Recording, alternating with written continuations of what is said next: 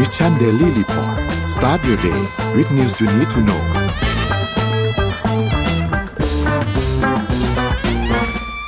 สวัสดีครับยินดีต้อนรับเข้าสู่ Mission Daily Report ประจำวันที่ 2 มีนาคม 2566 ครับ วันนี้คุณอยู่กับพวกเรา 2 คนตอน7โมงถึง8โมงเช้า แล้วก็อยู่กับอีกหนึ่งตัวด้วยข้างหลังนะฮะ เสียงเข้ารายการนำมาเลย โอ้โห สวัสดีครับ สวัสดีครับ แล้วเสีก็ยงสวัสดีเข้ารายการนำมาก่อนเลยเงี้ยวเงี้ยวอ่าดำๆอยู่ตรงนั้น นั่นคือแมวนะครับ พยายามจะออกไปข้างนอกอยู่นะฮะ อาหารไม่ใช่เต็มเงาเปี่เลยยมครับดีไม่ใช่เงาน้ำเต็มเปี่ยมสะอาดเอี่ยมอ่อง ไม่ไม่เงาตะคุ่มตะคุ่มครับผมโอเคเดี๋ยววันนี้ไปอัปเดตเรื่องราวต่างๆ กันครับ ว่าเป็นยังไงบ้างครับเดี๋ยวพาไปดูตัวเลขครับ อืมตัวเลขล่าสุดนะครับเอ่อเซตบ้านเราครับ1,619.98นะครับ ติดลบ0.15%นะครับ ถัดมาครับ หุ้นต่างประเทศครับดาวโจนส์ครับติดลบ 0.12%นะครับ NASDAQ ติดลบ 0.34%นะครับ NYSE ครับติดลบ 0.41%นะครับฟุซี่100 บวก 0.67%นะครับแล้วก็ห่างเสงบวก 4.21%นะครับเยอะกว่าเพื่อนเลยนะครับ ถัดมาครับ ราคาน้ำมันดิบครับ WTI ครับอยู่ที่ 76.68 ครับติดลบ 0.48%นะครับแล้วก็ Brent ครับอยู่ที่ 83.25 ติดลบไป 0.24%นะครับแล้วก็ ราคาทองคำครับอยู่ที่ 1,841.84 นะครับ ติดบวก 0.82%นะครับ แล้วก็สุดท้ายครับคริปโตครับบิตคอยครับอยู่ที่ประมาณ 23,000ไปปลายนะครับอีเทเรียมเนี่ยอยู่ที่ 1,651.63 นะครับ แล้วก็ Binance ครับอยู่ที่ 303 นะครับโซลาร่าครับอยู่ที่ 22.61 นะครับ ปิดครับคอยอยู่ที่ 1.83 ครับ นี่เป็นอัปเดตตัวเลขทั้งหมดนะครับ นี่เมื่อกี้เห็นคอมเมนต์คุยเรื่องบอลกันใหญ่เลยนะฮะ นนท์ไม่มีอะไรจะพูดครับ เมื่อคืนสเปอร์แพ้เชฟฟิลด์ยูไนเต็ดตกรอบ FA ครับไปเลยฮะ โชว์ไปเลย อย่างนั้นเลยเหรอ อย่างนั้นเลยครับ ตกรอบ FA ครับไปเลยครับ แล้วก็เมื่อคืนนี้แมนยูชนะเวสต์แฮมครับ เข้ารอบ FA ไปนะครับ แล้วก็มีทางด้านพรีเมียร์ลีกก็มีอาร์เซนอลชนะเอเวอร์ตันไป 4-0 นะครับโอ้แล้วโหก็ลิเวอถ้าร์พูลอาร์เซนอลชนะเนี่ย ชนะเอเวอร์ตันได้ปีนี้มีลุ้นครับ เพราะว่าครัเอบเวอร์ตันเนี่ยต้องบอกว่าเป็นของแสลงของอาร์เซนอลอ่า แต่ปีนี้เอเวอร์ตันหนีตกชั้นอยู่ครับช่วงนี้ฟอร์มไม่ดีครับเอเวอร์ตันหนีตกชั้นอยู่ฮะก็ก็เป็นว่าตอนนี้แมนซิตี้กับอาร์เซนอลเตะเท่ากันแล้วนะครับ แล้วก็อาร์เซนอลเนี่ยนำอยู่ห้าแต้มนะครับ แต่ลูกได้เสียแย่กว่าหกลูกนะครับ แต่ก็นำห้าแต้มถือว่าห่างมากนะครับ ถือว่าห่างพอสมควรเลยล่ะไม่มากอะ รอตอนดูพรีเมียร์นี่ห้าคะแนนนี่นิดเดียวเองแล้วเฉพาะโดยเฉพาะกับแมนซิตี้นี่โอ้ยรอดูกันไปครับรอดูกันไปครับ ว่าจะเป็นยังไงอืมสนุกครับพรีเมียร์ลีกปีนี้ยังลุ้นกันสนุกอยู่ครับ ทั้งแชมป์เองแล้วก็ top four เองก็ยังลุ้นกันสนุกพอสมควรเลยครับลิเวอร์พูลเมื่อคืนชนะวูล์ฟมาก็ขึ้นมาเป็นอันดับ 6 ด้วยนะครับ เท่ากับฟูลแลมแต้มเท่ากันลูกได้เสียดีกว่าอะเดี๋ยวไปอัปเดตข่าวกันหน่อยดีกว่าพี่ปิ๊กพี่ปิ๊กพาไปมอร์นิ่งทอ k ก่อนดีไหมครับ อ่า วันนี้เรามี Morning Talk มาคุยครับ เนื่องจากช่วงสองสัปดาห์ที่ผ่านมาจะเห็นว่า PM 2.5 เนี่ยมาแบบเยอะมากเลยนะครับ บางวันเนี่ย บางโซนในกรุงเทพถึงกับขั้นเป็นสีม่วงนะครับ ก็เลยจะมาคุยชวนพวกเราคุยครับว่า PM 2.5 เนี่ยสร้างปัญหาอะไรให้กับเราบ้าง ทั้งที่เราเกิดขึ้นกับเราเองเนาะแล้วก็เกิดขึ้นกับคนรอบตัวของเราคนใกล้ตัวของเรานะครับ ลองคุยกันเข้ามานะครับ แล้วก็วันนี้ ใครที่ตอบเรื่องของเอ่อ Morning Talk เนี่ยเดี๋ยวท้ายรายการมีแจกหนังสือด้วย นี่เราอ่าไม่ได้แจกโอเคนานครับช่วงนี้ว่างก็เลยแจกเข้าไปนะครับ แจกมันเข้าไปนะครับ ก็อย่าลืมนะครับ เขียนเข้ามา PM 2.5สร้างปัญหาอะไรให้กับเราบ้างนะครับ แล้วก็เดี๋ยวท้ายรายการเรามาคุยกันครับ พร้อมกับของแจกหนังสือสามเล่มจากพี่เหมือนเดิมได้คครัรับบเพราะพี่ช่วงนี้ว่างครับช่วงนี้แจกหนังสือ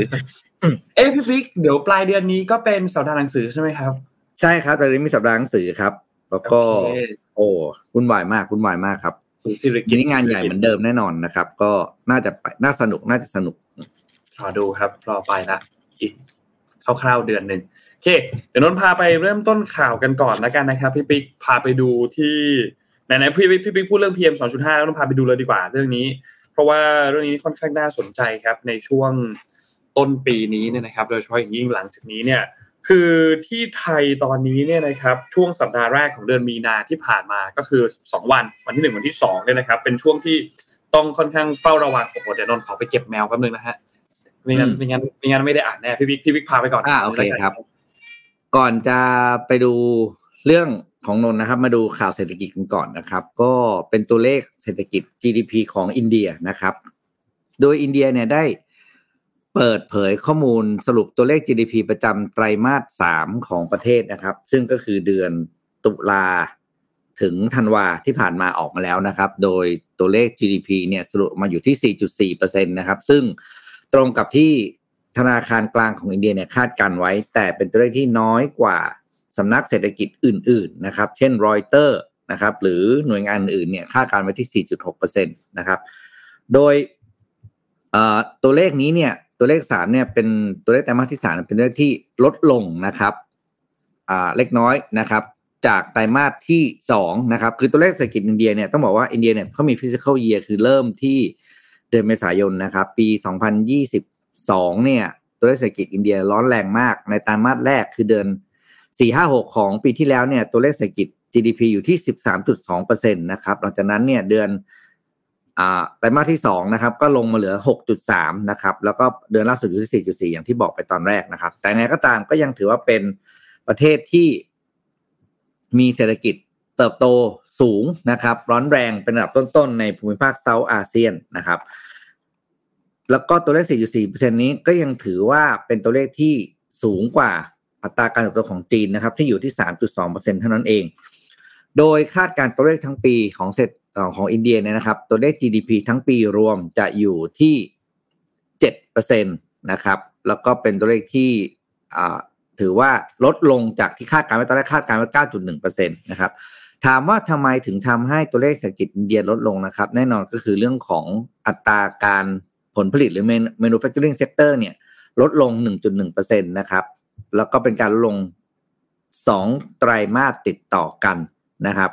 โดยไตรมาสที่ลดลงเยอะๆเลยก็คือไตรมาสที่สองนะครับคือเดือนกันกรกฎาถึงกันยายนเนี่ยตัวเลขภาคการผลิตของเศรษฐกิจลดลงถึง 3.6%สาเหตุหลักมาเรื่องของการขาดแคลนในเรื่องของชิปนะครับแล้วก็เรื่องของภาคการเกษตรด้วยนะครับ ก็เลยทำให้ธุรกิจที่เป็นประเภทอาหารกระป๋อง หรือว่าภาคการผลิตที่เกี่ยวข้องอลดลงไม่ไม่ได้เป็นไปตามเป้าหมายนะครับ ตัวเลขเงินเฟ้อนะครับของอินเดียอยู่ที่ หกล่าสุดอยู่ที่หกจุดห้าสองเปอร์เซ็นตนะครับ ก็ยังถือว่าเป็นตัวที่เกินจากตัวเลขที่ธนาคารกลางคาดการไว้อยู่ที่หกเปอร์เซ็น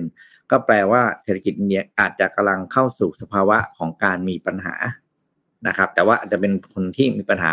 ช้ากว่าเพื่อนเท่านั้นเองนะครับ โดยธนาคารกลางของอินเดียก็ยังให้การเฝ้าระวังนะครับแล้วค่อยๆ ปรับอัตราดอกเบี้ยทีละ 0.25 นะครับ ทีละควอเตอร์ตามแผนงานครับก็ต้องจับตาดูว่า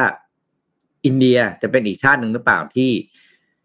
เริ่มแผ่วในเรื่องของอัตราการติบโตเศรษฐกิจ เพราะว่าเราจะเห็นว่าชาติใหญ่ๆทีละชาติเนี่ย ค่อยๆต้องใช้คำว่าค่อยๆแผ่วนะครับ ค่อยๆแผ่วจีนแผ่วแล้วนะเอ่อนี่แหละนี่มาเป็นอินเดียนะครับต้องจับตามองคือถ้าถึงท้ายคือการแผ่วเนี่ยลงมาถึงในระดับมาเลเซียนะครับ อันนี้แสดงว่าแย่จริงนะครับ นั่นคือที่สุดแล้วนะครับ ต้องรอดูต่อไป อืม ครับ นนพาไปดูเมื่อกี้ครับพี่ปิ๊ก PM สองจุดห้าครับเดี๋ยวนนพาไปดูนิดนึงครับคือคือช่วงช่วงนี้เนี่ยสัปดาห์แรกเนี่ยเอ่อเป็นช่วงเฝ้าระวัง เพราะว่ามีหลายจุดที่ต้องระวังสถานการณ์ฝุ่น PM สองจุดห้าอย่างเช้านี้ตรงแถวบ้านนนพระรามเก้าเนี่ยก็ประมาณร้อยกว่าเหมือนกัน ก็ไม่ไม่น้อยเหมือนกันนะครับสำหรับตัวค่าฝุ่นวันนี้นะครับ ซึ่งเอ่อทั้งพื้นที่กรุงเทพปริมณฑลเอง แล้วก็ 17 จัง17 จังหวัดที่อยู่ที่ภาคเหนือเนี่ยนะครับ มีแนวโน้มที่จะ ฝุ่นละอองที่สูงขึ้นนะครับในช่วงวันที่ 2 ถึงวันที่ 7 มีนาคมในช่วงช่วงนี้เนี่ยนะครับ ก็อาจจะยาวไปจนถึงวันที่ 8 ก็เป็นไปได้เหมือนกันทั้งพื้นที่บริเวณภาคเหนือทั้งตอนบนแล้วก็ภาคเหนือตอนล่างนะครับ ข้อมูลจากทางด้านของมหาวิทยาลัยเกษตรศาสตร์เนี่ยนะครับ ก็มีข้อมูลที่เปิดเผยอันนึงว่าประเทศไทยเนี่ยมีเป็นแชมป์เผาในที่โล่งโดยเฉพาะอย่างยิ่งในพื้นที่อาเซียนเนี่ยติดต่อกันเป็นวันที่สอง นะครับ อันนี้เป็นข้อมูลมาตั้งแต่ช่วงปลายเดือนที่แล้วมาจนถึงช่วงต้นเดือนนี้ก็คือวันที่ 1 มีนาคมที่ผ่านมาเนี่ยนะครับ คือเมื่อวานนี้เนี่ยค่าฝุ่นเนี่ยก็เกินคำแนะนำของ WHO ไป 5 เท่านะครับโดยเฉพาะอย่างยิ่งในพื้นที่กรุงเทพมหานครนะครับ แล้วก็มีอีก 11 จังหวัดที่มีมลพิษทางอากาศที่ค่อนข้างสูงมากนะครับ ซึ่งสาเหตุหลักๆ ของฝุ่นเนี่ยก็มีหลายสาเหตุครับ แต่ว่ารอบนี้เนี่ยโดยเฉพาะอย่างยิ่งช่วงต้นเดือนนี้เนี่ยมาจาก ลมที่อ่อนตัวลงด้วย แล้วก็มีการเผาในที่โล่งแจ้งมาจากภาคการเกษตร แล้วก็เรื่องของการเผาป่าไม้นะครับ ที่เพิ่มขึ้นมาจากช่วงปลายเดือนกุมภาพันธ์ที่ผ่านมาทำให้สุดท้ายแล้วเนี่ยฝุ่นพิษเนี่ยก็ค่อนข้างที่จะมีปัญหาคือหนึ่งคือ มันมีทั้งฝุ่นที่มาจากการเผาภาคการเกษตรเพิ่มเติม แล้วลมเองก็อ่อนตัวลงด้วยทำให้พวกฝุ่นพิษจากยานยนต์จากโรงงานอุตสาหกรรม มันก็ระบายออกไปค่อนข้างยากนะครับ แล้วมีฝุ่นนอกพื้นที่เข้ามาเพิ่มเติมเข้ามาอีก มันก็ยิ่งทาให้สถานการณ์ต่างๆเนี่ยมันยิ่งแย่ลงเข้าไปอีกนะครับ ตัวเลขอย่างที่บอกครับว่าตัวเลขของไทยเนี่ยโดยเฉพาะอย่างยิ่งตัวเลขการเผาในพื้นที่โล่งเนี่ยค่อนข้างเยอะมากในช่วงตอนนี้นะครับ แล้วก็ถ้าหากว่าไปดูจุดความร้อนเนี่ยจุดความร้อนเองเพิ่มขึ้นมาจาก 3,691 จุดไปเป็น 3,768 จุดด้วยนะครับ ซึ่งทำให้ตอนนี้ มันค่อนข้างที่จะควบคุมค่อนข้างยากนะครับทำแล้วก็อีกอันหนึ่งคือมันชี้ให้เห็นเลยว่าพวกมาตรการปัจจุบันที่ใช้อยู่ณตอนนี้เนี่ยมันไม่เป็นผลครับ มันไม่สำเร็จแล้วก็ไม่ได้สะท้อนถึงปัญหาเชิงโครงสร้างที่ยังไม่ได้รับการแก้ไข คือพูดง่ายๆคือ ยังไม่มีหน่วยงานไหนที่มีอำนาจเด็ดเสร็จ มีอำนาจเด็ดขาดในการเข้ามาดูแลเรื่องมลพิษทางอากาศ แล้วก็ยังไม่มีกฎหมายที่เป็นแท่งๆในการที่จะเอามาบูรณาการแก้ไขเรื่องนี้ด้วยนะครับพวกกฎหมายอากาศสะอาดต่าง ๆ พวกนี้ก็ยังไม่มีนะครับ เพราะฉะนั้นอันนี้เป็นอีกปัญหาหนึ่งที่ค่อนข้างเจอเยอะมากๆนะครับ แล้วก็นอกจากนี้นะครับ พวกค่า PM 2.5 เมื่อวานนี้หลาย ๆ จุดอย่างที่บอกว่าค่อนข้างสูง และที่สำคัญคือการเผาในภาคการเกษตรเนี่ย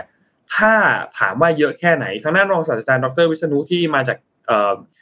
มหาวิทยาลัยเกษตรเนี่ยนะครับ ก็บอกว่าการเผาในข้าวเนี่ยมีจำนวนจุดความร้อนมากที่สุด 204 จุด แล้วก็ตามมาด้วยข้าวโพดที่ใช้เลี้ยงสัตว์ 132 จุด อ้อยโรงงาน 67 จุด แล้วก็มีพื้นที่การเกษตรอื่นๆเนี่ย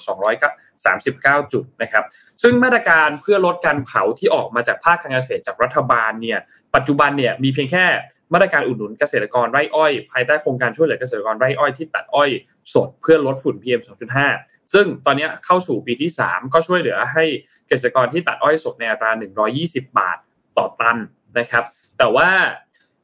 ภาคการเกษตรอื่นๆ เช่น นาข้าวข้าวโพดเลี้ยงสัตว์ กลุ่มนี้เนี่ยยังไม่มีมาตรการอันไหนที่เป็นรูปเป็นเป็นรูปธรรมนะครับ ในการที่จะมาช่วยตั้งใจลดการเผาอย่างมีนัยสำคัญ ซึ่งมันก็เลยทำให้ ยังยังมีการเผาโดยเฉพาะ sector ตรงนี้อยู่ค่อนข้างเยอะนะครับ ซึ่งต้องบอกว่าหลายไร่หลายไร่พอสมควรเลยนะครับ แล้วก็พื้นที่การเผาโดยรวมที่เกิดขึ้นเนี่ยเป็นหลักล้านไร่เหมือนกันนะครับ ส่วนการรับซื้ออ้อยจากโรงงานเนี่ยตัวเลขจากสอน.เนี่ยครับคือสำนักงานคณะกรรมการอ้อยและน้ำตาลทรายเนี่ยล่าสุดเนี่ยตัวเลขอ้อยจากการเผาหรือเรียกว่าอ้อยไฟเนี่ยอยู่ที่ 31.58%ของปริมาณอ้อยเข้าหีบทั้งหมดนะครับ ซึ่ง สัดส่วนอันนี้เนี่ยทางบเกษตรเขาก็บอกว่าไอ้ข้อมูลอันนี้เนี่ยมันยังสูงกว่าปี 2565 ซึ่งสัดส่วนของอ้อยไฟไหม้ตอนนั้นอยู่ที่ 27.28%ของปริมาณอ้อยเข้าหีบทั้งหมด แล้วก็รู้ว่าตอนนี้มันยังคงห่างไกลมากเกี่ยวกับเรื่องของคอรบอแม้ว่าจะได้เงินช่วยเหลือ มี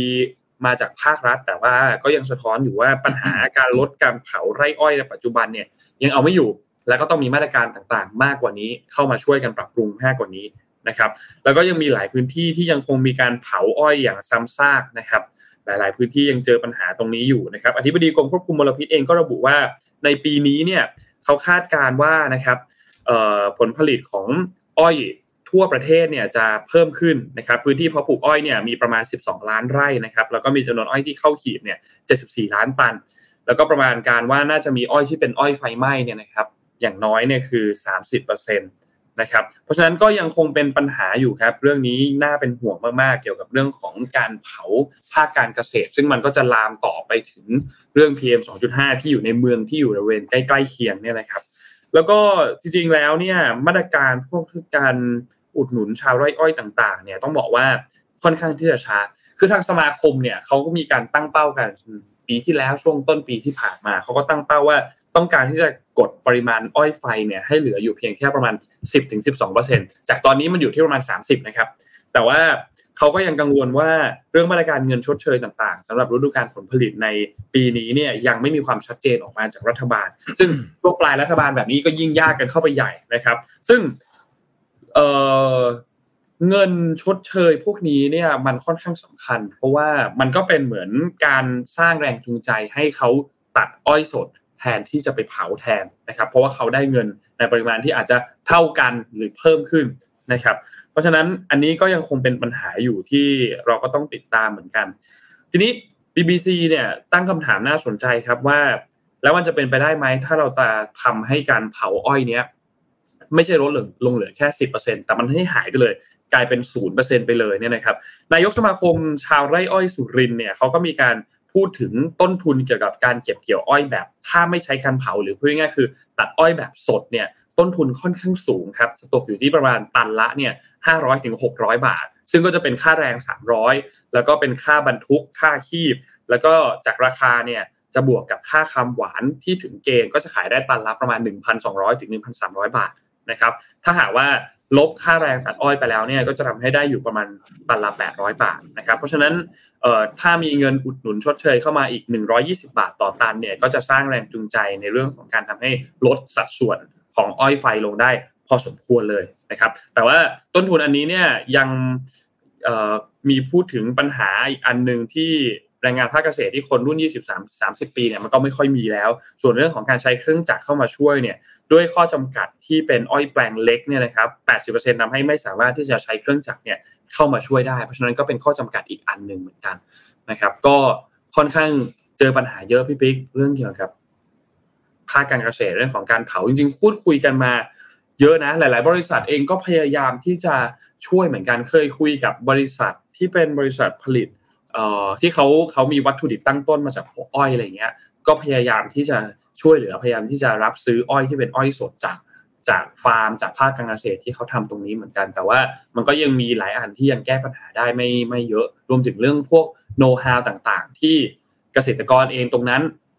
ต้นทุนก็สูง แล้วก็ยังไม่มีโน้ตฮาวว่าจะทำยังไงให้ต้นทุนตรงนั้นมันต่ำลง มันก็ต้องก็สุดท้ายก็เลยต้องเลือกวิธีการที่เผาแทนไปเหมือนกันครับ ก็ยังลำบากครับพี่บิ๊กเรื่องนี้ คือในเรื่องตัดอ้อยเนี่ยนะอะพูดจริงๆอะพูดแบบ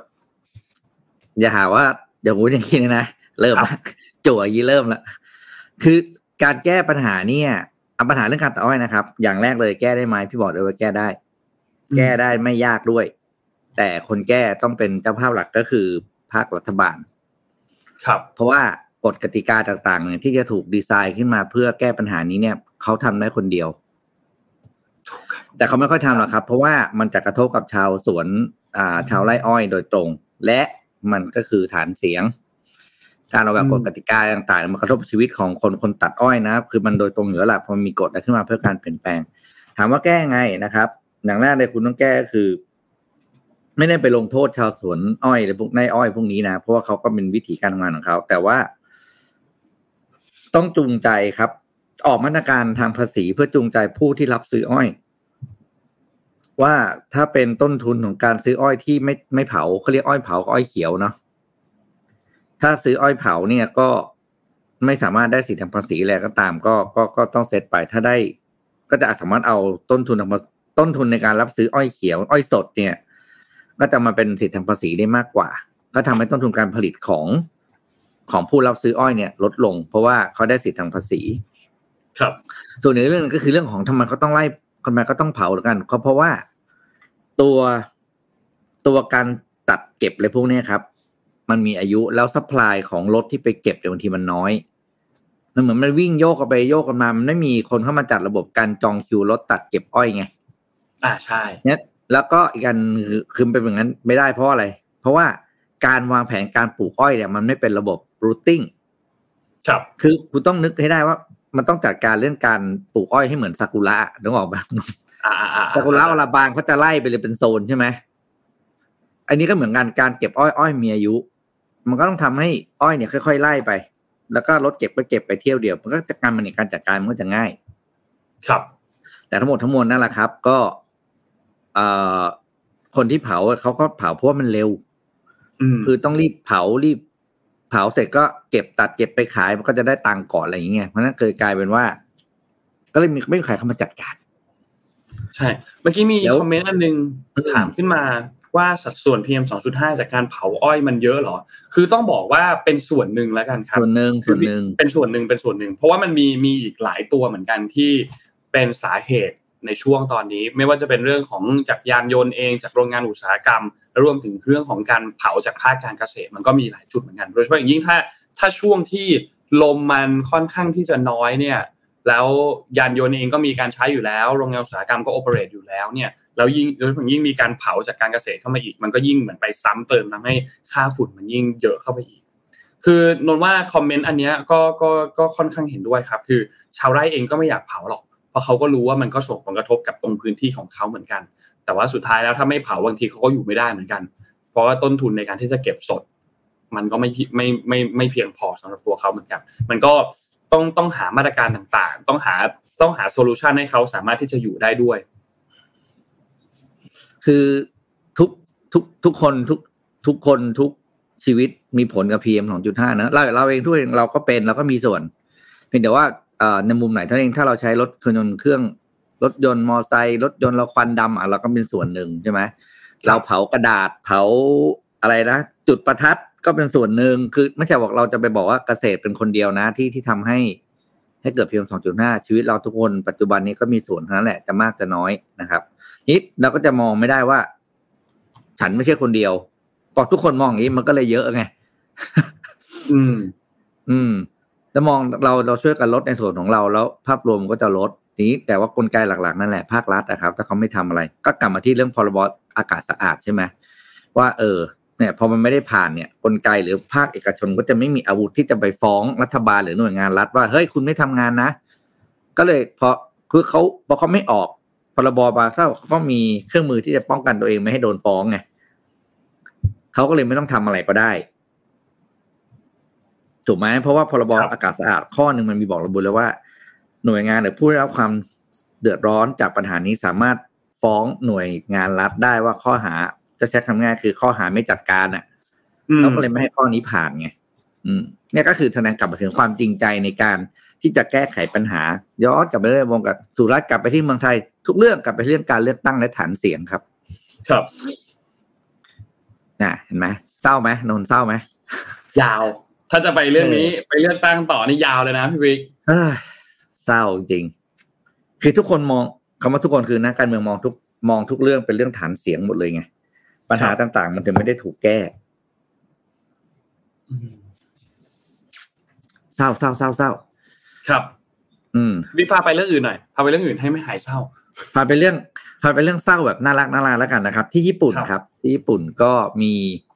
ข่าวอันหนึ่งว่ามีผู้ประกอบการบริษัท ที่ใช้คำว่าลูกอมแล้วกันนะบริษัทขายลูกอมแห่งหนึ่งเนี่ยเขาถึงขั้นเขาโพสต์ในทวิตเตอร์ครับ ว่าต้องออกมาขอโทษผู้บริโภคที่จะต้องขึ้นราคาขนมของเขาอะเป็นราคาอ่าในเป็นจำนวนเงินสิบเยนนะครับสิบเยนหนึ่งนะต้องแบบออกมาโพสต์ขอโทษทางทวิตเตอร์เลยนะ บริษัทนี้ชื่ออ่าชิรินนะครับชิรินที่เป็นบริษัทที่อ่าขายลูกอมนะครับ เป็นบริษัทพื้นเพอยู่ที่ ซาก้านะครับ โดยบริษัทนี้เปิดมาสามสิบกว่าปีแล้วนะครับ โดยสิ่งที่เขาขายก็คือเจ้าลูกอมที่ชื่อฟูจิฟูจินะครับ ก็เป็นเหมือนกับทอฟฟี่บ้านเรานี่แหละนะครับ เอกลักษณ์ของฟูจิฟูจิเนี่ยก็คือบนบนห่อฟอยล์เขาเนี่ยก็จะมีคำเหมือนกับคำทำนายเล็ก ๆ ว่าวันนี้เธอจะเป็นยังไง วันนี้จะมีความสุขจะมีอะไรอย่างเงี้ยนะก็เป็นแบบกิมมิคเล็ก ๆ นะครับ โดยขนมฟูจิฟูจิเนี่ยขายมาตั้งแต่ โอ้เขาเรียกว่าหลายปีมากแล้วนะครับ แล้วก็ล่าสุดเนี่ยก็ด้วยต้นทุนอะไรต่างๆ ก็เลยออกมาประกาศว่าจะต้องขึ้นราคาจากยี่สิบเป็นสามสิบเยนนะครับ ก็แล้วก็คือสิบเยนเองนะครับ แต่มันก็ถือว่าเป็นเรื่อง เป็นเรื่องใหญ่โตมาก เพราะว่าไอ้เจ้าราคาที่เขาเคยขายเนี่ย ไม่เคยขึ้นราคาเลยตั้งแต่วันที่เปิดตลาดมานะครับ ก็เป็นภาพน่ารักน่ารักทวิตเตอร์นะ ออกมาแล้วก็ คนก็ออกมาอืมบอกเข้าใจแหละสามสิบแปดปีแล้วนะครับ ก็ไม่เคยขึ้นราคาเลยก็ไม่ได้ว่าอะไร โดยถามว่าสามสิบแปดปีเนี่ยยาวนานไหมยาวนาน แล้วก็ขายขนมฟูจิฟูจิเนี่ยไปแล้วกว่าสามร้อยเก้าสิบล้านชิ้นนะครับ ก็ถือว่านานมากนะครับ แล้วก็ครั้งนี้เป็นครั้งนี้ออกมา ขึ้นราคาครั้งแรกเลยนะ ตั้งแต่ขายมาซึ่งพี่เองพี่ก็ไม่เคยกินนะครับ เพราะพี่ก็ไม่เราไปเราไปญี่ปุ่นเราก็ไม่ได้เดินเลี้ยวเข้าไปร้านขนมใช่ไหมเราก็ไม่รู้หรอกว่ามันคืออะไร แต่ว่า อันนี้ก็กลายโพสต์นี้กลายเป็นไวรัลครับ แล้วก็ทุกคนแบบว่าเออก็ชมว่าน่ารักอะเพราะว่าเจ้าตัวมาสคอตของเขาอะ เห็นไหมก็จะมีรูปแบบว่าคุกเข่ามีน้ำตาร้องไห้ฮือว่าเออขอโทษนะที่ต้องขึ้นราคาเลยนะครับ ก็เป็นเป็นโมเมนต์น่ารักน่ารักของของผู้ประกอบการญี่ปุ่นนะครับ เพราะครั้งหนึ่งเนี่ยก็ประมาณน่าจะมาสี่ห้าปีก่อนนะครับ ก็มีไอศครีมอาคากิก็เหมือนกัน ก็แต่อันนั้นเป็นคนจริงเนี่ยนะครับ ก็คือซีอ เจ้าของผู้บริหารเนี่ยออกมายืน แล้วก็โค้งถ่ายรูปลงสื่อแล้วขอโทษที่ต้องขึ้นราคาไอศครีมเหมือนกัน ก็เป็นโมเมนต์น่ารักน่ารักของคนญี่ปุ่น ว่าจะทำอะไรทีก็ต้องออกมาขอโทษผู้บริโภค ก็แสดงว่าเขาเป็นผู้ประกอบการที่มีมีจิตสำนึกในการคิดถึงลูกค้ามากกว่าตัวเอง เป็นเรื่องปกติ ซึ่งนี้เป็นความต่างนะเป็นความต่างกับจากชาติอื่นๆก็คือ คนญี่ปุ่นจะคิดถึงสังคมโดยส่วนรวมมากมาก่อนตัวเองเสมอ ไปคราวหน้าต้องไปหาซื้อกินมาแล้วเนี่ยไม่รู้ซื้อที่ไหนจริงจริงแม้แต่ขนมญี่ปุ่นมันเยอะอะมีขกินนมไม่แบบปาดไม่ไหวอะอืมใช่ขนมแปลกๆเยอะไปหมดเลยอะแล้วแล้วไปญี่ปุ่นทีนึงก็โอ้โห ขนมมันเพียบหมดขนาดร้านร้านในไทยที่นำเข้าพวกขนมญี่ปุ่นมาบางทียังแบบโอ้โหเพียบเลยอะเห็นแล้วแบบมีแต่อะไรน่ากินน่ากินทั้งนั้นเลยบางทีไป แล้วมันนำเข้ามาแพงด้วยไงพี่ปิ๊กเพราะว่าแบบต้นทุนต่างๆก็คงสูงอะไรเงี้ย แต่เราก็ไปแอบแอบซื้อมาซื้อขนมอันนั้นมันลองอันนั้นอันนู้นอันนี้มาลองอะไรเงี้ยเพื่อนไปญี่ปุ่นก็ฝากซื้ออันนั้นฝากซื้ออันนี้อะไรเงี้ยกลับมาเนี่ย ฟันผุอะไรไปญี่ปุ่นเนี่ย จริงครับพี่ เดี๋ยวรอดูอืมรอดูรอดู เดี๋ยวรอดูต้องไปญี่ปุ่นต้องไปหาดูสักหน่อย พาไปเรื่องถัดไปครับ เกี่ยวกับที่ EU แล้วก็ UK ครับสหราชอาณาจักรกับสหภาพยุโรปครับ หลังจากที่เกิดการ Brexit เกิดขึ้นนะครับ ก็ มีข้อตกลงร่วมกันตอนนู้นนะครับ แล้วตอนนี้เนี่ยก็มีอัปเดตเพิ่มเติมขึ้นมานะครับทางด้านนายกรัฐมนตรีของสหราชอาณาจักรนะครับ ก็คือคุณริชี ซูนักนะครับ แล้วก็คุณออซูล่าฟอนเดลไลนนะครับ ที่เป็นประธานคณะกรรมธิการยุโรปนะครับ ก็มีการเห็นพ้องต้องกันครับเกี่ยวกับเรื่องของกฎการค้าฉบับใหม่นะครับ ที่จะนำมาปรับใช้ในพื้นที่ไอร์แลนด์เหนือนะครับ เพื่อที่จะแก้ไขปัญหาข้อพิพาทต่าง ๆ ที่เกิดขึ้นหลังจากที่มีการ Brexit ไปแล้วเนี่ยนะครับ ซึ่งตัวข้อตกลงอันนี้เนี่ย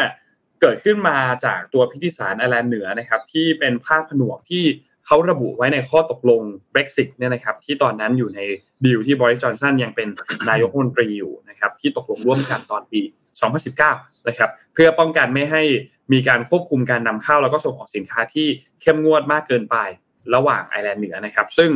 ส่วนหนึ่งเนี่ยสหราชอาณาจักรกับไอร์แลนด์เนี่ยที่เป็นสมาชิกของ EU ตอนนั้นเนี่ยก็ยังคงให้ไอร์แลนด์เหนือเนี่ยอยู่ในตลาดเดียวกันกับ EU ต่อไปนะครับแม้ว่าทาง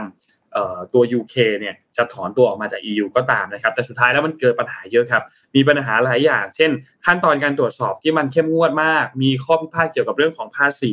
นะครับทำให้ก็เลยต้องมาคุยกัน แล้วหากฎการค้ากันใหม่อีกทีหนึ่งนะครับ ก็กลายเป็นข้อตกลงการค้าฉบับใหม่ที่เรียกว่า Windsor Framework นะครับ ก็จะเป็นส่วนหนึ่งที่ช่วยยกระดับตัวพิธีสารไอร์แลนด์เหนือให้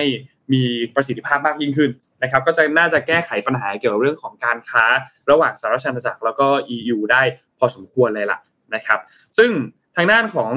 ประธานคณะกรรมธิการเนี่ยก็มีการออกมาพูดถึงเหมือนกัน ก็ยอมรับว่าความสัมพันธ์ระหว่าง EU กับ UK เนี่ยตั้งแต่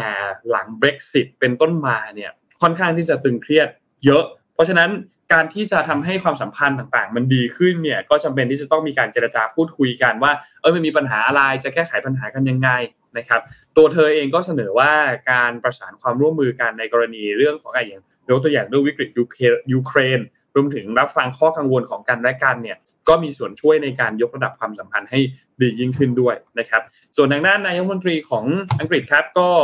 บอกครับว่าตอนนี้สินค้าต่างๆเนี่ยจำเป็นที่จะต้องได้รับการตรวจสอบถ้าหากว่าสินค้าดังกล่าวเนี่ยส่งเข้ามายังไอร์แลนด์เหนือ จากพื้นที่ส่วนอื่นๆของสหราชอาณาจักร ก่อนที่จะได้รับการเคลื่อนย้ายต่อเข้าไปยังในไอร์แลนด์ได้ ซึ่งข้อตกลงฉบับใหม่อันนี้เนี่ยจะแยกเส้นทางการส่งสินค้าออกเป็น 2 สีก็คือเป็น green lane กับเป็น red lane นะครับ ซึ่งแบ่งยังไง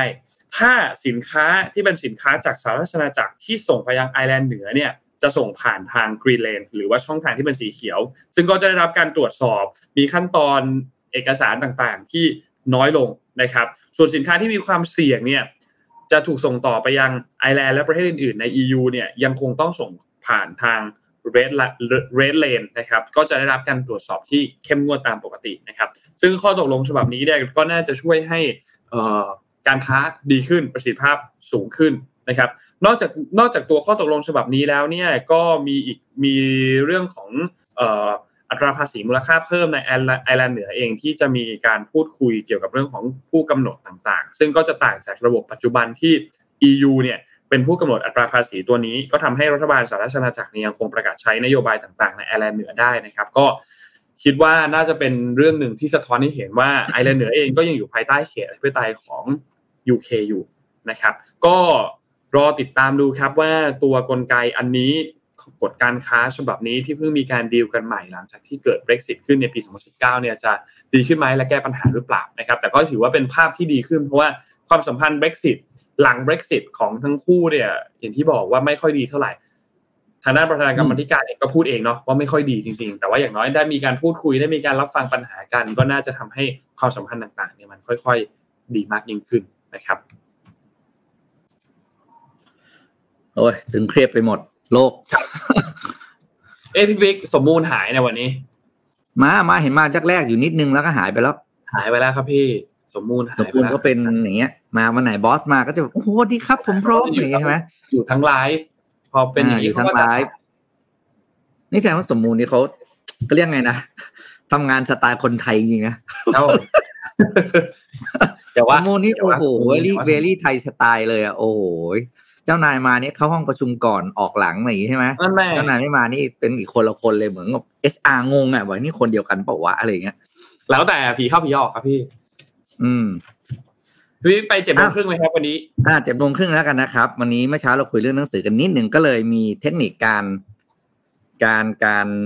อะไรนะทำให้เราอ่านหนังสือได้มากขึ้นนะครับ เป็นเทคนิคเล็กๆน้อยๆเก็บมาฝากกันสำหรับคนที่กำลังมองหาเทคนิคเพื่อไปทลายกองดองนะครับ ก็เป็นเจ็ดเทคนิคในการทำให้อ่านหนังสือได้มากขึ้นนะครับอะไปดูอันแรกครับ อันแรกเลยเนี่ยก็เขาบอกว่าให้กำหนดเวลาในแต่ละวันนะสำหรับการอ่านหนังสือนะครับ คือเราต้องมองว่าการอ่านหนังสือเนี่ย ไม่ใช่งานอดิเรกหรือไม่ใช่การที่เราทำเมื่อเรามีเวลาว่าง ถ้าเราอ่านหนังสือให้ได้มากขึ้น เราก็ต้องเขาเรียกว่ากำหนดเวลาอ่านให้เป็นเวลาตายตัวเหมือนคุณเข้าประชุมอะนนนนเวลานนประชุมใช่ไหมเขาก็จะกำหนดอ่าวันนี้สิบโมงเก้าโมงถึงสิบโมงสิบโมงถึงเที่ยงอ่านหนังสือก็เหมือนกันครับ ก็คือฟิกเวลาไว้เลย ครับ โดยอันนี้แนะนำว่าให้เริ่มต้นจากอ่าขอ fix แค่สิบห้านาทีสามสิบนาทีก่อนก็ได้แล้วทำไม่ได้คำว่า fix เวลานี่ก็คือ fix ที่ระยะเวลาก่อนนะ อาจจะไม่ต้องแบบบางคนอาจจะไม่ได้แบบ ไม่ได้แปดโมงตรงทุกวันอย่างนี้ได้ก็เข้าใจเพราะภารกิจเราไม่เหมือนกัน แต่อย่างน้อยเนี่ย อย่างน้อยเจ็ดวันแรกนะครับ ขอวันละสิบห้าหรือสามสิบนาทีก่อนทำให้ได้ทุกวันแล้วเราจะทำได้ต่อเนื่องขึ้น อะข้อต่อมาครับ ข้อต่อมาบอกว่าให้จัดสถานที่ที่เงียบเหมาะกับการอ่าน โดยสถานที่ที่เงียบนั้น อาจจะเป็นคำว่าเงียบนี้ไม่ใช่เงียบสนิทแบบแบบห้องสมุดก็ได้นะครับคำว่าเงียบก็คือปราศจากสิ่งรบกวนจากเราไม่มีเสียงที่เอ่อแบบทำให้เราตกใจเช่น อยู่ก็ไปอ่านริมถนน แล้วก็มีเสียงแต่รถ หรือว่าเสียงหมาเห่าอะไรอย่างเงี้ยที่แบบมันจะมันจะรบกวนคำว่าเงียบก็คือแบบอย่างร้านคาเฟ่เงียบๆนี่ก็พอแล้วนะครับ แล้วก็เนี่ยจัดสิบห้านาทีหรือสามสิบสามสิบนาทีไม่ไปนั่งดู ไม่แนะนำนะครับ ให้อ่านในห้องนอน สำหรับมือใหม่นะครับ อันนี้ อันนี้เขาเรียกว่าด้วยด้วยความปรารถนาดีนะครับ อย่าอ่านหนังสือในห้องนอน เพราะว่าเตียงนอนมันจะมีพลังพิเศษบางอย่างที่ดูดเราไปแล้วเราก็ไม่ได้อ่าน ข้อสามครับ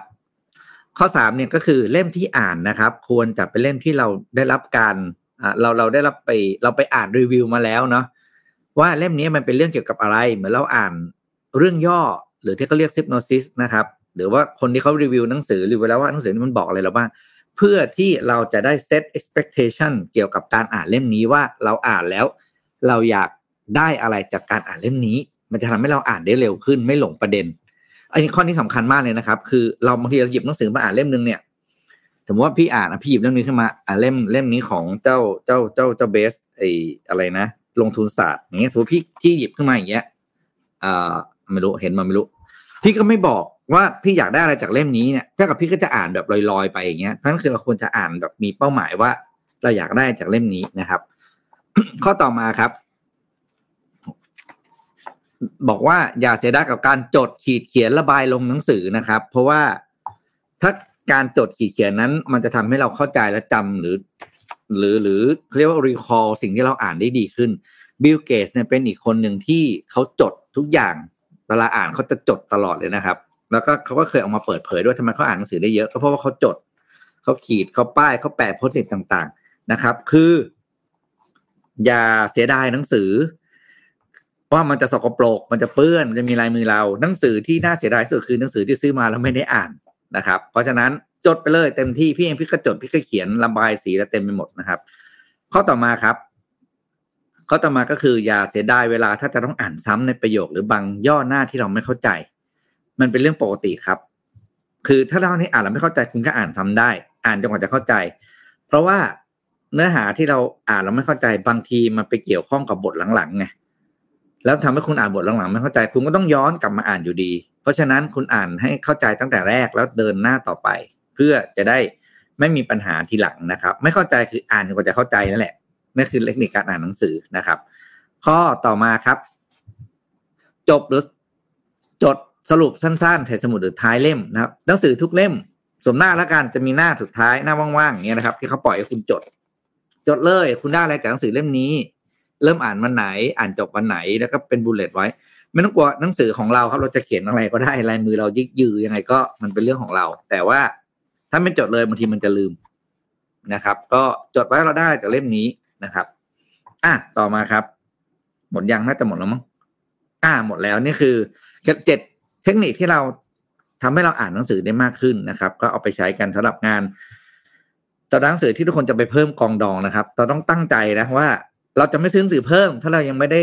ถ้าเดียวเรายังไม่สามารถทลายกองดองได้สักสิบเปอร์เซ็นอะไรนะนนทลายสิบซื้อร้อยตรงนั้นสลายสิบซื้อร้อยครับพี่ตู้ตู้หนังสือที่อยู่ข้างหลังตรงนี้ยังอ่านไม่หมดเลยนะครับ แต่ว่านี่เล็งจะไปซื้อเพิ่มที่งานสัปดาห์หนังสืออีกแล้วนะครับ อืมแม่ รอดูครับว่า เอ้ยแต่ปีปีนี้ช่วงต้นปีงานจะใหญ่กว่า ปลายปีใช่ไหมพี่ปีใช่ครับ ต้นปีงานจะใหญ่กว่า ปกติจะเป็นอย่างนี้คือ คือรอบเมษาจะใหญ่กว่ารอบตุลาแต่ว่าหลังๆพอมันมีออนไลน์อะครับ มันก็จะแบบอ่านัวนัวเท่า ๆกัน แต่โดยปกติงานหนังสือเมษาจะใหญ่กว่าตุลาอ่าโอเค อืม รอดูครับ รอดูครับ ได้ยินได้ยินว่าสามวันแรกจะเปิดถึงเที่ยงคืนด้วย ใช่ครับ สู้ตายมาก อืม สุดสุดสุดมากเปิดถึงที่สุดทางสุดทางมากรวมถึงสุดทางมากกิจกรรมบนเวทีกลางด้วยนะครับ ก็จะมีถึงเที่ยงคืนหรอใช่ใช่เออถึงสี่สี่ทุ่มสิเดี๋ยวพี่ดูให้เดี๋ยวนงคุยไปก่อนพี่ดูตารางให้ได้ครับได้ครับถึงสี่ทุ่มเหมือนแบบว่าคือแบบพี่จะไม่ยาวๆกันไปยาวกันไปยาวกันไป นี่คืองานสัปดาห์หนังสือนี่รอดูครับว่าจะไปซื้อหนังสืออะไรกันนนเลงเลงซื้อหนังสือการ์ตูนไว้เหมือนกันชอบไปซื้อในงานสัปดาห์หนังสือเพราะว่าเขาจะยกมาเป็นชุดไง เขาจะยกมาเป็นแพ็คใช่ใช่แล้วแต่เล่มหนึ่งจนถึงเล่มจบเลยอะไรเงี้ย เวลาช่วงที่เขาเปิดประตูสิบโมงเปิ้งเนี่ยนะนนนนคิดว่านนอยู่ม็อบสนามหลวงอะที่เขาแบบมีเด็กวิ่งกรูไว้แล้วก็แบบเหมือนกับเด็กช่างกลจะไปตีกันอะ วิ่งแล้วมีเสียงไม่มีเสียงฝีเท้าอะตึ้งตึ้งตึ้งตึ้งคือเด็กน้องๆเขาวิ่งไปบูธการ์ตูนด้านหลังนะครับอ่าใช่ครับนนวันที่สามสิบมีนาสามสิบสามสิบเอ็ดมีนาคม แล้วก็หนึ่งเมษายนเนี่ยงาน เวทีกลางมีถึงเที่ยงคืนครับพระรามสุกเสาร์คือพี่ครับจบงานหนังสือก็เลี้ยวเข้าเพราะสิริกิติ์ใช่ไหมคุณก็เลี้ยวเข้าสุขุมวิทเลยไปหา rooftop นั่ง ใช่ครับ โอ้ยจะบ้าตายจัดเต็มจัดเต็มจัดเต็ม หรือว่าถ้าจะอารมณ์เปลี่ยวไม่ไม่ไปหา rooftop นั่งก็เข้าไปวิ่งสวนเบญจกิติข้างๆต่อไปเลยครับเขาเขาเปิดถึงกี่โมงสวนปกติตรงนี้ไม่ไม่น่าจะถึงเที่ยงคืนนะครับพี่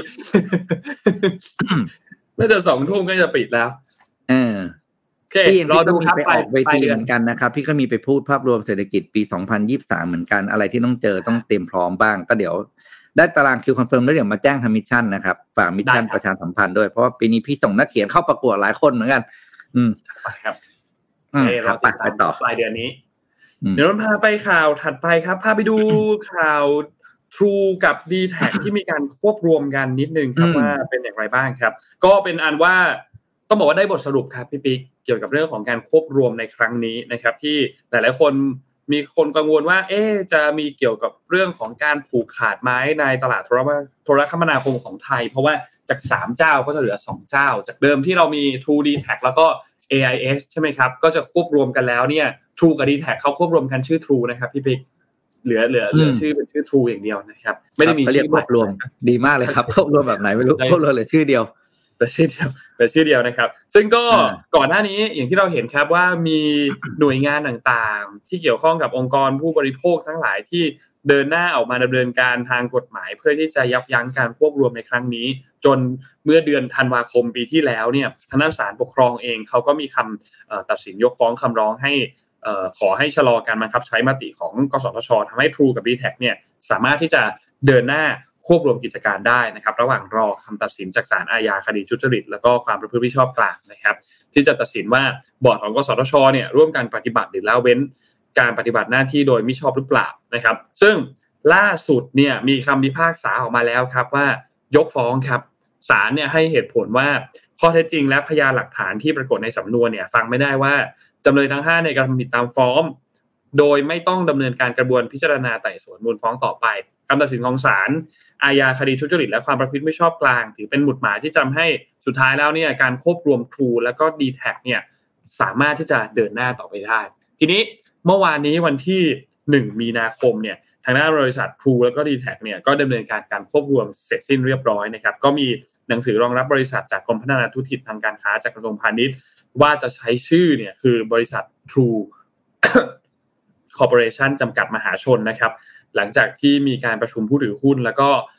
มีทางด้านบริษัทเนี่ยมีประธานคณะกรรมการผู้บริหารคนใหม่นะครับ ก็คือคุณมนัทมานะวุฒิเวศนะครับ แล้วก็รองประธานคณะผู้บริหารคุณชารัตเมโรทรานะครับ ซึ่งก็ถ้าเรามองย้อนกันไปเนี่ยนะครับ เกี่ยวกับเรื่องประเด็นอันนี้ของ True กับ d t แทเนี่ยก็กสทชเนี่ยเขามองว่าการควบรวมระหว่าง True d t แทเนี่ยไม่ถือเป็นการ ครองธุรกิจในบริการประเภทเดียวกันตามข้อกฎหมาย เพราะฉะนั้นก็เลยไม่ถือเป็นการผูกขาด หรือการสร้างความไม่เป็นธรรมในการแข่งขันตลาดโทรคมนาคม ซึ่งเเสียงก็ออกมาเป็นไปอย่างที่ทุกท่านเห็นตอนนี้เนี่ยนะครับ อย่างที่ทุกท่านเห็นว่าการควบรวมนี้เนี่ยก็สำเร็จนะครับ เพราะฉะนั้นก็ต้องรอติดตามกันต่อไปครับว่าการควบรวมในครั้งนี้เนี่ย ยังยังอยู่ในภายใต้มาตรการควบคุมต่างๆ ที่มันเคร่งครัดไหม มีการรักษาผลประโยชน์ของผู้บริโภค แล้วก็มีการออกแนวทางการควบรวมออกมาแล้วเนี่ยนะครับ มีหลายเรื่องครับไม่ว่าจะเป็นเรื่องการกำหนดเพดานราคาตราบริการโดยเฉลี่ย คงทางเลือกให้ผู้บริโภคก็ยังกำหนดว่า True กับ d t แทเนี่ยจะแยกแบรนด์ออกจากกันเป็นเวลาต่อไปอย่างน้อยอีก 3 ปีนะครับรักษาสัญญาการบริการกับลูกค้าประชาสัมพันธ์ต่างๆ ให้ลูกค้าสร้างความเชื่อมั่นต่างๆ แล้วก็มี ประเด็นถ้าหากว่ามีมีการควบรวมแล้วสอแววที่จะมีการทำการผูกขาดหรือจำกัดการแข่งขันในอนาคตเนี่ยกสทช ก็จะทำการระงงับ แล้วก็ปรับปรุงมาตรการต่างๆ ได้ตามความเหมาะสมนะครับ ก็รอดูครับคือตอนนี้ก็มีการออกมาตรการเยียวยาออกมาตรการกำกับดูแลไปบางส่วนแล้ว ว่าสุดท้ายแล้วจะส่งผลต่อภาคธุรกิจอื่น ๆ หรือว่าจะส่งผลต่อผู้บริโภคมากน้อยแค่ไหนนะครับ ก็รอดูครับว่าจะเป็นอย่างไรครับ พี่ปิ๊กคิดว่าไงฮะ True ควบรวม d t แทครับ กลายเป็นชื่อ True ครับพี่ปิ๊กปิดไมอยู่ครับ แยกแยกกระบวนการก่อนเรื่องของการควบรวมก่อนอะบอกเลยเลยว่า ถ้าเป็นเรื่องแบบนี้ที่ต่างประเทศไม่มีทางได้เกิดขึ้น definitely not พี่ใช้คำนี้เลยนะครับ คือถ้าเป็นประเทศที่การแข่งขันเสรีจริงอย่างอย่างสหรัฐอเมริกาที่เราเห็นเนี่ย ไม่มีทางแน่นอน เพียงแต่ว่าเพื่อนอยู่ประเทศนี้เนาะแล้วก็ต้องแก้ปัญหาแบบเราแก้ตัวเองนะครับ ก็คือ เราคงไม่สามารถไปหยุดกระบวนการควบรวมมาได้เพราะว่าพูดจริงๆเขาก็ต้องวางแผนมาอย่างดีให้มันสำเร็จในฝั่งที่คนที่เขาทำงานเพราะงั้นเรื่องพวกนี้พี่ไม่ว่า วิธีการเดียวที่เราจะรู้สึกว่าเราไม่สนับสนุนคนที่ดูเหมือนจะเอาเปรียบเราพี่ไม่พี่ไม่พูดถึงแบรนด์ไหนเพราะว่ามันทุกธุรกิจใช้วิธีการเดียวกันนะครับ ก็คือไม่ใช้ของเลิกใช้บริการของเขาไปเองถือว่ามืออ่าโทรศัพท์มือถือว่าเรามีห้าเบอร์เออห้าค่ายแล้วกันนะห้าค่ายหกค่าย เรารู้สึกว่าสี่ค่ายนี้เอาเปรียบเราเนาะ เราก็เลิกใช้เขาแล้วก็ไปใช้อีกสองค่ายแค่นี้ครับ นี่คือวิธีเดียวที่ผู้บริโภคอย่างเราจะทำได้ แล้วก็รู้สึกว่าเป็นการปกป้องและดูแลผลประโยชน์ตัวเอง เพราะในเมื่อกลไกต่างๆ เขาไม่ช่วยเราอะ่ะแล้วเราก็ไม่ต้องไปเขียนด่าไม่ต้องไปทำลายอะไรเขานะ คือมันจะเป็นปัญหากับเราเอง เราไม่ชอบใครก็ง่ายสุดก็ไม่ต้องสนับสนุนเขาแค่นั้นแหละ เพราะว่าเราพึ่งอะไรไม่ได้เลย เคยเห็น เคยเห็นอะไรที่หน่วยงานรัฐเขาทำแล้วเขาปกป้องให้เราได้บ้างไหมไม่เคยเห็นเลยอะนั่นสิครับอีกคดีแล้วอะแล้วก็ปั๊บเรื่องก็จะเงียบใช่ไหมอย่างที่มันบอกเขาจะมีมาตรการเยียวยาออกมาป้องกันอะไรเงี้ย มันก็เยียวยาอยู่แป๊บเดียวแล้วเดี๋ยวก็หลังจากนั้นพอคนลืมใช่ไหมก็ค่อยๆย่องถอดมาตรการออกไป แล้วก็ เอกชนก็เต็มเต็มสตรีมเรียกว่า โอ้ยว่าต้องจะโพสต์หลายทีแล้วโดนพี่ลืมบางทีแล้วว่า มีเรื่องอะไรนะที่ทางหน่วยงานภาครัฐเขายังตอบเราไม่จบอะที่มันคาอยู่เดี๋ยวเดี๋ยวจะโพสต์ซะหน่อย เรื่องเออคอมีสหลายเรื่องมีหลายเรื่องกทก็เรื่องหนึ่งอะไรอย่างเงี้ยเต็มไปหมดไล่กันไม่หวานไม่ไหวเลยอะใช่ คือก็เออนะมันก็เป็นอย่างนี้ยแหละครับพี่ปิ๊กครับ เราก็อยู่ในประเทศยานี้กอยู่ครับ แต่ว่าโอเค ก็ต้องยอมรับว่าหลาย ๆ เรื่องเนี่ยเขาก็มาตามจนจบก็มีเหมือนกันแต่เรื่องก็มีตามจนจบเหมือนกัน ก็มีทั้งคู่มีทั้งคู่ สรุป อะไรก็ไม่รู้อะนนท์ก็เราสมมูลนนท์พี่เนี่ย ผิดอะมาเกิดประเทศเนี้ยเราผิดครับด้วยความผิดของเราถ้าเป็นความผิดของเราครับ สรุปแล้วจะเป็นความผิดของเอเราอสังงั้นเป็นความผิดของเราสังงั้นอืมนะครับทั้งนั้น เอาใจช่วยกันครับ เดี๋ยวก็คงมีความเปลี่ยนแปลงเกิดขึ้น ถ้าเราทุกคนอยากเห็นความเปลี่ยนแปลง เลือกตั้งครับ ยังไม่รู้วันที่เท่าไหร่ แต่น่าจะเดือนพฤษภาแต่ว่าก็อ้าววันนั้นมีโพยที่มีโพยในในมืออาจารย์วิษณุแล้วไม่ใช่เหรอ ที่เป็นมีโพยโพยมามีคร่โพยาวที่ๆว่ายุบสภาก่อนวันที่สิบห้าอืมแล้วก็ไปมีโพเลืยอกมาแล้ตั้วงวันที่เจ็ดเจ็ดพฤษภาครับ รอดูครับอืมว่าจะได้เลือกจริงๆไหมแต่คิดว่าก็คงอยู่ในช่วงช่วงนั้นแหละครับ ไม่ได้น่าเลือกอจะยู่แล้วครับไม่งั้นป้ายหาเสียงไม่เต็มเมืองหรอกครับ ใช่ไม่น่าจะมีเฮ้ยช่วงเห็นป้ายหาเสียงแต่ละอันเดี๋ยวเดี๋ยวบอกโปรดิวเซอร์รายการนี่ก่อนว่าเราเปิดช่วงเลือกตั้งหกหกเดือนแล้วก็เราเอาเอาเราเอาป้ายหาเสียงมาพูดวันละวันละตอน ว่านโยบายเนี้ยนโยบายด้วยมันใช่ไหมเป็นพี่ไปปิ๊กได้แค่ไหนอะไรอย่างเงี้ยพูดถึงเรื่องอนย่างโยอันบาเนี้ยยด้วยพี่เห็นป้ายอะพี่ขออนุญาตยกตัวอย่างแล้วกัน อ่าพอเขาติดแล้วนะพี่ไม่ได้บอกว่าอันนี้มันพี่ไม่ได้ไปบอกว่าไปไปไปใส่ความไหนป้ายของพรรคหนึ่งบอกว่ารักษามะเร็งฟรีฟอกไตฟรีอ๋ออ๋อเห็นนนท์เห็นยังแต่ว่านนท์ก็มี แต่ว่านนท์ก็มีแต่ว่านนท์ก็มี โอ้โห อันนี้จากคนที่เคยทำงานคลุกคลีกับ ธุรกิจสุขภาพนะครับ บอกเลยว่าอย่างโหดนะครับ ค่าใช้จ่ายโหดมากแล้วคำถามคือเฮ้ยคุณจะเอาตังค์ที่ไหนไปรักษาฟรี ใช่ใช่พรรคที่มี concept พูดแล้วทำไหมครับ ใช่พรรคนั้นไหมฮะเออใช่ใช่ใช่ใช่ใช่ใช่ใช่ใช่ใช่ไหมครับจำได้ว่าป้ายมันสีน้ำเงินนะคุณไปหาเอาแล้วกันแล้วคนคนอ่าคนไปหาดูครับคน concept ไปหาคุณแล้วเราทำกันเดี๋ยวนะครับคำถามแรกคือการฟอกไตฟรีฟอกไตเนี่ยนะเอ่อ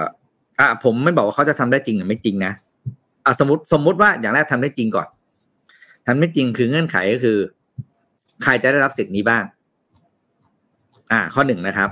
สองคือได้ได้ฟรีกี่ครั้งแต่ลืมนะ ทุกคำพูดของนักการเมืองมีเงื่อนงำเสมอ อย่างนุชนนท์บอกนนท์ต้องฟอกไตเขาบอกให้ฟรีครับฟรีสองครั้ง เฮ้ยขอโหลขอโหลขอโทษแล้วคืออะไรแล้วจะมาบอกว่าก็ให้แล้วไง อย่างเงี้ยมันไม่ได้นะ เออสามคือเงื่อนไขที่เป็นดอกจันเลขที่เขายังพูดไม่หมดเนี่ย อยู่ไหนบ้าง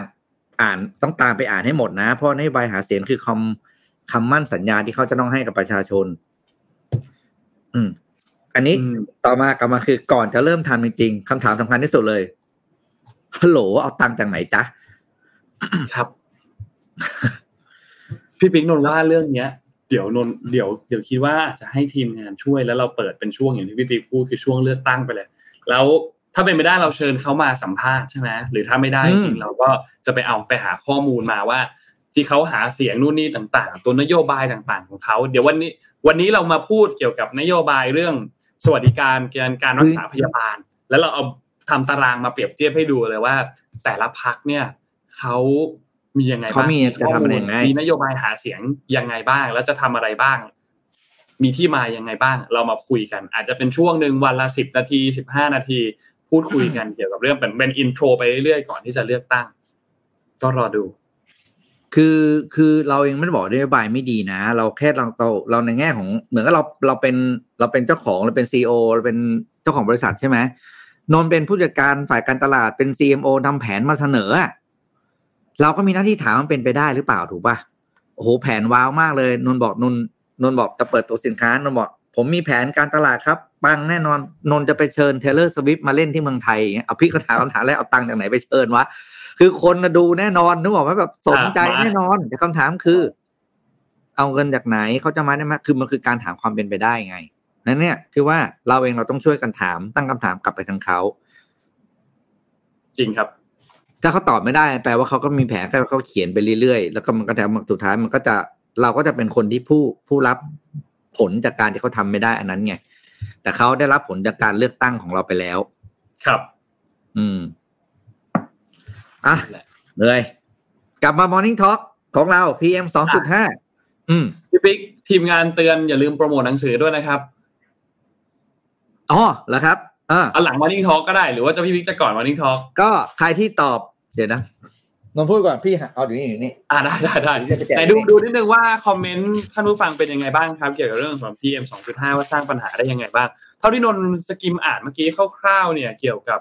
เรื่อง PM 2.5 สร้างปัญหาให้กับกลุ่มที่เป็นกลุ่มแบบเซนซิทีฟพอสมควรเหมือนกันกลุ่มที่เป็นภูมิแพ้อะไรอย่างเงี้ย ก็จะเจอปัญหาค่อนข้างเยอะเหมือนกัน โดยเฉพาะอย่างยิ่งคือจะรู้เลยตื่นเช้ามาแล้วจะรู้เลยว่า วันนี้ฝุ่นน่าจะเยอะ ฝุ่น PM สถานการณ์ไม่ค่อยดี แล้วก็เป็นหนึ่งในความเสี่ยงที่จะทำให้เกิดโรคเกี่ยวกับปอดด้วยโดยเฉพาะอย่างยิ่งโรคมะเร็งโรคหัวใจ ก็ก็จะเกี่ยวข้องเหมือนกัน เปิดเครื่องกรองกันทั้งวัน อืมเปลืองไฟอีก อะค่าค่าใช้จ่ายเพิ่มขึ้นอีก เพราะว่าต้องมียาแก้แพ้มีเครื่องกรองอากาศ ไส้กรอง ค่าหน้ากากอนามัยที่กันฝุ่นอีก คือค่าใช้จ่ายมันเพิ่มขึ้นเยอะอะ แล้วก็เราใช้ชีวิตอย่างที่เราควรจะใช้ไม่ได้แล้วมาตรการต่างๆก็ยังไม่ชัดเจนสักที เหมือนนนท์ค้างๆเปล่าค้างเหรอครับ กระตุกเหรอครับ กระตุกนิดหนึ่งนิดหนึ่งไหมครับ ต่อต่อโอต่อเค คือเหมือนมาตรการอยู่ต่างหน้าๆบางทีมันก็ด้วยมันก็เกี่ยวกับเรื่องฝุ่น คืออย่างพื้นที่ในกรุงเทพเนี่ย เอ่ออย่างของของผู้ว่ากทมคุณชัดชาติเนี่ย ปัญหาเนี้ยนนว่ามันค่อนข้างที่จะใหญ่กว่าระดับจังหวัด มันค่อนข้างเป็นสเกลระดับประเทศ เพราะว่าไม่ได้เจอแค่ที่กรุงเทพอย่างเดียวปริมณฑลเจอจังหวัดภาคเหนือเองก็เจอเยอะ เพราะฉะนั้นนโยบายอาจจะต้องมาจากตัวรัฐบาลหลักรัฐบาลกลาง แล้วก็จ่ายต่อมาให้เอ่อเมืองต่างๆ ผู้ว่าตามจังหวัดต่างๆเนี่ยเป็นคนคอยช่วยประสานงาน มีนโยบายต่างๆ ที่มาแก้ไขนู่นนี่ต่างๆ เพิ่มเติม เพราะว่าไม่งั้นมันก็ แก้กันค่อนข้างยากครับพี่พิกเรื่อง PM 2.5คือการแก้เนี่ยเอาเริ่มจากโครงสร้างก่อนเลยนะนนท์เอากลับมาเรื่องเรื่องโครงสร้างอีกแล้ว คืออำนาจในการจัดการเนี่ย มันมันไม่ได้อยู่ในพื้นที่ไงยกตัวอย่างของกรุงเทพเนี่ยกรุงเทพมหานครนะครับ ไม่ว่าจะผู้ว่าคนใดก็ตามนะครับ คุณชัดชาติอาจารย์อ่าคุณอัศวิน คุณอ่าบองรสขุมพันธ์ย้อนกลับไปเลยทุกคนเลยเนี่ย ถ้าพูดถึงปัญหาการก่อสร้างเอ้ยปัญหาฝุ่น PM 2.5ในกรทมเนี่ยก็มาจากเรื่องควันรถสิ่งก่อสร้าง อะไรพวกนี้ใช่ไหมครับโครงโครงการก่อสร้างต่างๆ เอาเอาเอายกเรื่องฝุ่นก่อน เราพูดว่ารถบรรทุกรถเมล์ควันดำอะไรต่างๆทำให้เกิด ซึ่งถามว่าใช่ไหมแต่กรุงเทพมหานครไม่มีอำนาจไปจับนะครับ ครับ ก็ได้แต่เห็นปล่อยรถบรรทุกควันดำขับผ่านหน้า ผู้ว่ากทมไปนั่นแหละแล้วผู้ว่ากทมก็ได้แต่บอกว่าทำอะไรไม่ได้เพราะไม่มีอำนาจจับเพราะอำนาจบนถนนเป็นอำนาจตำรวจ กทมมีอำนาจแค่บนฟุตบาท แล้วรถควันดำมันไม่ได้ขึ้นบนฟุตบาทไงงั้นเนี่ย กทมหรือ ก็เลยทำอะไรไม่ได้ก็กลับไปที่ตำรวจจราจรตำรวจจราจรอยู่กับใครไม่ได้อยู่กับทมนะครับ เพราะว่าไปอยู่กับหน่วยงานอื่นใช่ไหมมันก็เลยอินลุงตุงนังหมดแล้วตำรวจจราจรปรับเข้าไป แล้วก็อำนาจในการระงับแบบขี่เป็นของขนส่ง ไม่ของตำรวจอีก คือมันมีความแบบมั่วซั่วเละเทะไปหมดไงมันก็เลยกลายเป็นสุดท้ายเนี่ย ไม่ได้เรื่องจับไม่ได้ไงมันก็เลยควบคุมปราบอะไรไม่ได้สักทีนะครับ อะพูดถึงอะใครที่ตอบมาปัญหาเรื่อง Morning Talk นะครับ มีหนังสือเล่มนี้แจกนะครับ หนังสือเรื่อง Begin with the End นะครับ เป็นผลงานของเป็นเล่าเรื่องราวการทำธุรกิจโดยการอ่านำแนวคิดของการบริหารธุรกิจของอาจารย์ยอดนะครับชัดชัยระเบียบธรรมนะครับ แต่ว่าเล่มนี้เนี่ย พี่เป็นคนเขียนนะครับ คือคุยกับอาจารย์ยอด แล้วก็ถ่ายทอดเรื่องราวที่เขาเล่า ประสบการณ์ในการทำธุรกิจ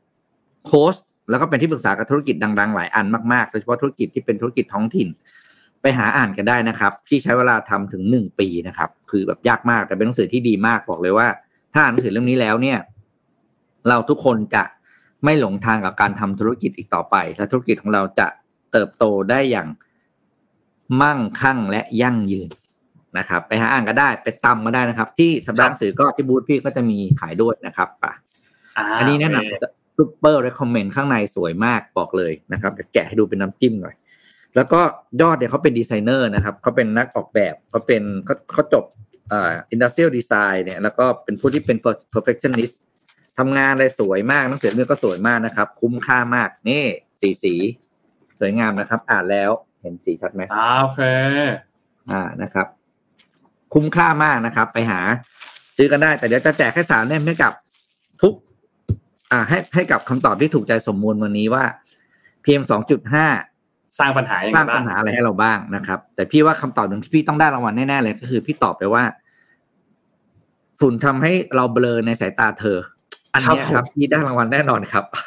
หนึ่งอะตอนนี้รางรางวัลวัลเหลือสองเล่มแล้วนะฮะเออนะครับ ครับ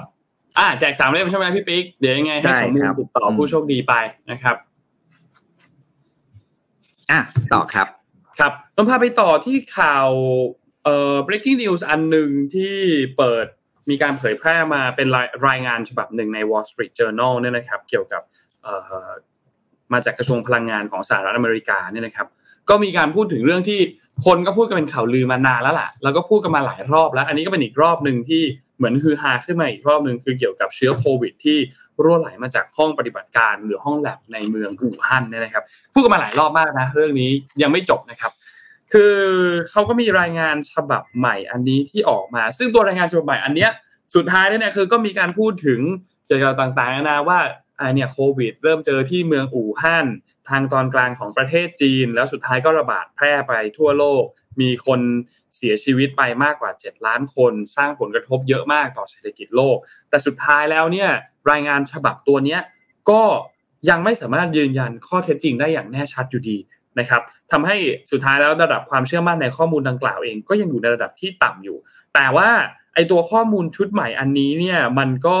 แสดงถึงมุมมองเกี่ยวกับเรื่องของกระทรวงพลังงานของสหรัฐที่มีต่อประเด็นนี้ว่าเขาก็ยังไม่เคยระบุว่าเชื้อโควิดนี้เนี่ยมันเกิดขึ้นได้ยังไง ทางด้านกระทรวงพลังงานของสหรัฐเองก็มีความเห็นที่สอดคล้องเกี่ยวกับรายงานของหน่วยกรองทางด้านข่าวข่าวกรองของสหรัฐหรือว่า FBI เนี่ยที่เขาเคยสรุปงานไว้เมื่อปี 2021 แล้วก็ให้ความระดับความเชื่อมั่นในข้อมูลนี้เนี่ยอยู่ที่ระดับปานกลาง คือมีความเป็นไปได้ว่าโควิดอาจจะแพร่ระบาดหลังจากที่เกิดความผิดพลาดเกิดขึ้นในห้องแลบทางวิทยาศาสตร์เนี่ยนะครับ ซึ่งก็แม้ว่าสุดท้ายจะมีการวิเคราะห์ต่างๆ กันมากมาย แต่ว่าก็ยังไม่มีการยืนยัน แล้วหลายฝ่ายเองก็ยังมีความเห็นที่สอดคล้องกันว่า เชื้อโควิดเนี่ยน่าจะไม่ได้เป็นผลมาจากห้องแลบหรือเป็นอาวุธชีวภาพต่างๆอะไรต่างๆของจีนแต่อย่างใด นะครับซึ่งทางด้านคุณแจ็คสัลเลเวนที่เป็นที่ปรึกษาด้านความมั่นคงแห่งชาติของทำเนียบขาวเนี่ยก็มีการเปิดเผยบอกว่าโจไบเดนเนี่ยได้ขอร้องให้หน่วยงานต่างๆเนี่ยพยายามหาคำตอบให้ได้มากที่สุดว่าการแพร่ระบาดเนี่ยมันเริ่มต้นได้อย่างไร มีที่มามีจุดเกิดขึ้นของมันเนี่ยเกิดขึ้นมาได้อย่างไรนะครับ WHO เองก็ให้คำมั่นสัญญาว่าจะพยายามทุกวิถีทางในการหาคำตอบเกี่ยวกับต้นกำเนิดของเชื้อเชื้อไวรัสฉบับนี้นะครับ ทาง ผออของ FBI ก็คือคุณคริสโตเฟอร์เรเนี่ยที่เป็นผู้อำนวยการของ FBI เนี่ยนะครับ ก็ออกมาบอกว่าเขาเชื่อว่านะเชื้อโควิดเนี่ยอาจจะมีต้นกำเนิดมาจากแลบที่ควบคุมโดยรัฐบาลจีนก็ได้ โดยตัวเขาเนี่ยได้ให้สัมภาษณ์กับทางสถานีโทรทัศน์ Fox News นะครับ บอกว่า FBI เองก็ได้ประเมินมาระยะหนึ่งแล้ว แล้วก็เชื่อว่ามีความเป็นไปได้ เกี่ยวกับต้นเหตุของการการระบาดว่าน่าจะเกิดมาจากห้องแลบนะครับซึ่งก็เป็นการยืนยันต่อสาธารณชนครั้งแรกของ FBI เกี่ยวกับผลประเมินความเป็นไปได้ของต้นสาเหตุการระบาดของโควิด -19 ด้วยนะครับ แต่ว่าอย่างที่บอกครับว่าหน่วยงานอื่นๆเองก็ยังมองต่างยังค่อนข้างต่าง เพราะว่าระดับความเชื่อมั่นของข้อมูลชุดนี้ยังถือว่าอยู่ในระดับที่ต่ำมากนะครับ เพราะฉะนั้นก็รอดูกันต่อไปครับว่าสุดท้ายแล้วจะเจอไหมเกี่ยวกับตัวต้นกำเนิดของโควิด -19 ว่ามันมาจากไหน แต่ถ้าเอาจริงๆนะพี่ปิ๊กนนว่านะ ถ้าสมมุติว่ามาจากจีนจริง ๆ มาจากแลบจริง ๆ เนี่ย หลักฐานก็ไม่เหลือแล้วละครับ หลักฐานก็ไม่เหลือแล้วล่ะครับอืมไม่มีเหลือแล้วล่ะซึ่งอันเนี้ยเราเราสรุปอะไรไม่ได้เลยนะ เพราะว่ามันก็เป็นคือบางครั้งเนี่ย ต้องเข้าใจว่า move ที่ออกมาพูดแบบเนี้ยมันเป็นเรื่องมันเป็นเรื่อง political geopolitics เยอะนะล้วนใช่ๆเออบางทีมันเป็นหนึ่ง action อะ ของเหมือนเหมือนหนึ่ง action การแสดงอะ เพื่อจริงเบี่ยงครับเบนความสนใจหรือเรื่องจุดประสงค์ต่างบางอย่างนะครับ เพราะฉะนั้นเนี่ยการที่เราจะมาสรุปตามสิ่งที่เราได้ยินจากการแถลงอะไรเพียงครั้งเดียวเนี่ยพี่ว่าไม่ได้จริง ๆ แล้วแน่นอนก็คือ ประเทศที่ถูกพาดพิง เขาไม่ยอมแน่นอนคุณจะไปกล่าวหาว่าเขาเป็นต้นเหตุเรื่องนั้นเรื่องนี้เนี่ย ไม่ได้แน่นอนครับ เพราะฉะนั้นเนี่ยเรื่องนี้คือพี่เชื่อว่ามันก็คือหนึ่งหนึ่งการกระทำที่มีจุดประสงค์บางอย่างอยู่เบื้องหลัง ซึ่งเราไม่รู้ว่ามันคืออะไร ครับ อืม ค่อนข้าง politics เลยแหละหนูว่าเรื่องเนี้ยโอ้โหเยอะสุดๆเลยสุดๆเลยแล้วแล้วก็มันพิสูจน์ยากด้วยครับ คือพยายามทำมาตั้งนานแล้วนี่ก็ปี 2023 แล้ว ถ้าจะหาต้นกำเนิดจริง ๆ ก็ต้องตั้งแต่นู่นปลายปี 2019 เนี่ย ย้อนไปค่อนข้างนานข้อมูลต่างๆ มันก็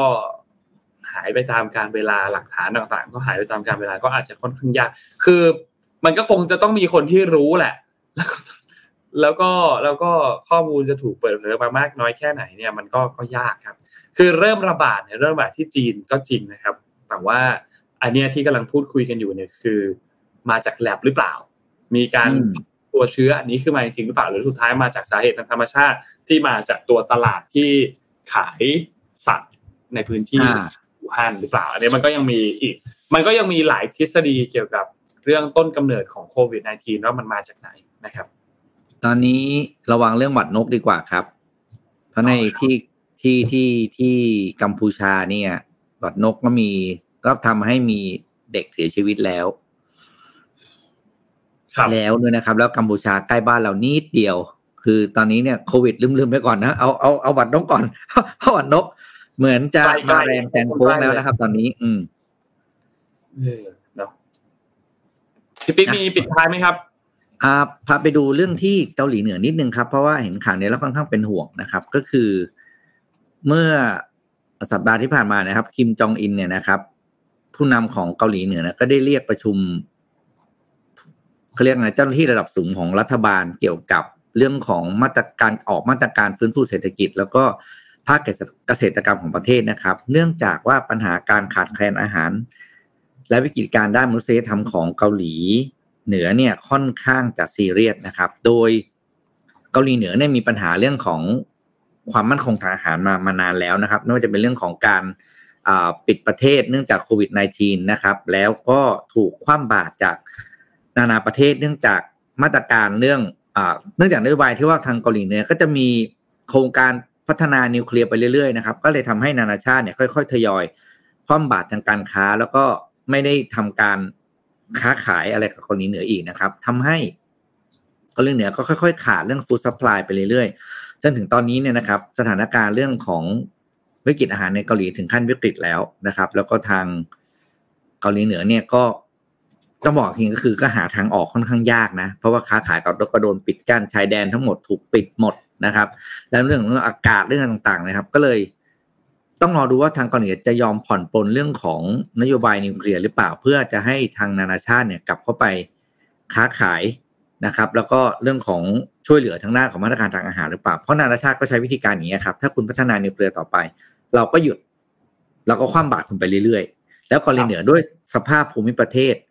ไม่ได้